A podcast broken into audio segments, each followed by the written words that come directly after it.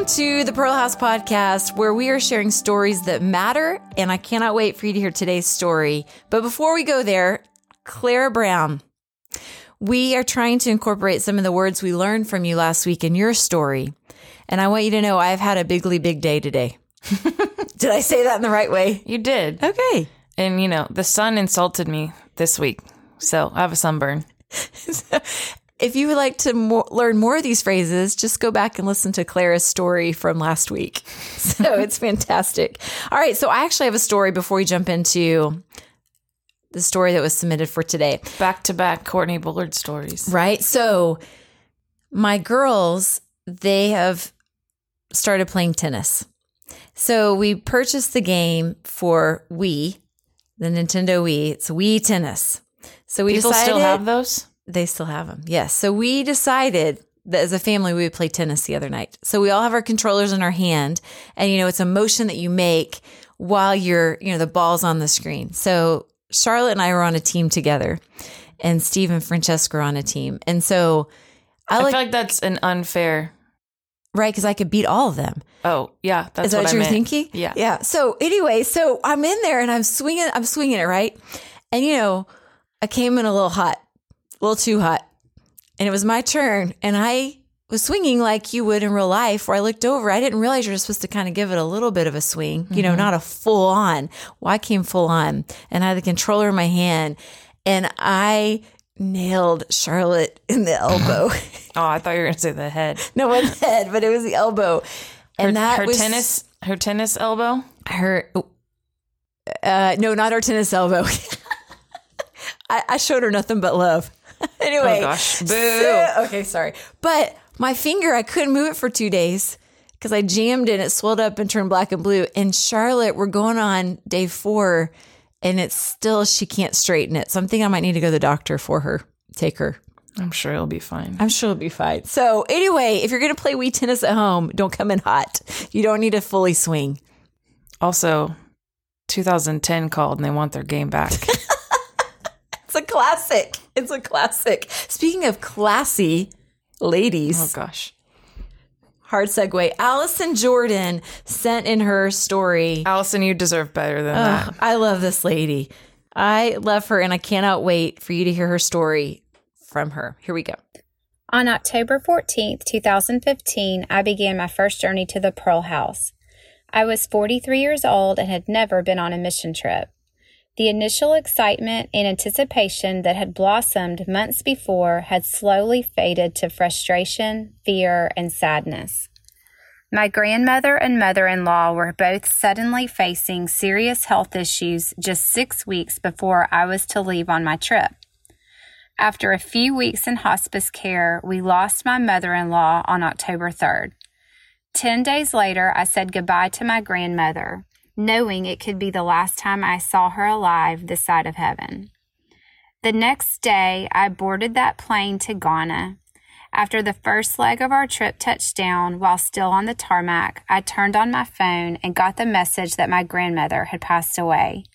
She died at almost the exact same time our plane left Nashville. I smiled through my tears, thinking about her flying to heaven at the same time I was flying to meet the pearls. I could never have been prepared for what I experienced my first trip to the Pearl House. The love and joy, the encouragement and laughter, the singing and dancing, the praying and worshiping, somehow it is all just more there. I went literally empty. I felt like I had nothing to give or offer.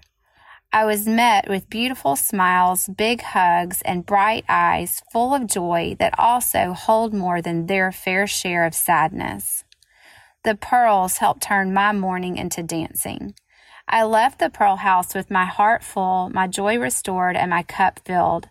I also left with one more daughter as our family decided to help sponsor one of the pearls, our precious Mavis.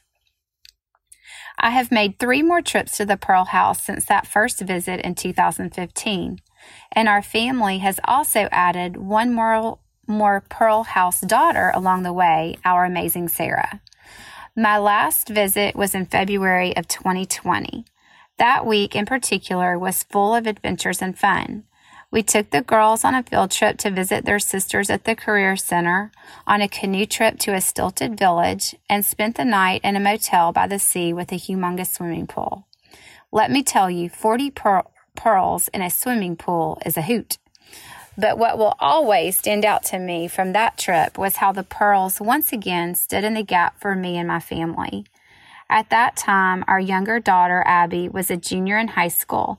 She had sustained a severe concussion in October, and four months later, she was still dealing with severe headaches and difficulty with schoolwork. We had prayed for months for the, her healing, but the healing had been very slow to come. The last night of our visit, the Pearls surrounded me and they prayed for Abby. They prayed boldly for her complete healing. Within three days, Abby's headache started to resolve. I know without a doubt that their prayers were the start of the turning point for Abby's complete healing. I will forever be humbled by the love and prayers of the precious pearls. I always leave blessed way more than I deserve. From my first trip to the last, the Pearl House will forever be one of my easiest hellos and hardest goodbyes. Whew. I love that woman. I met her in 2018 when her group came. She and I bonded real quick.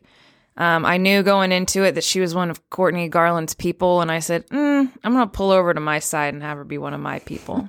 so Courtney Garland and I agreed that we would share Allison Jordan.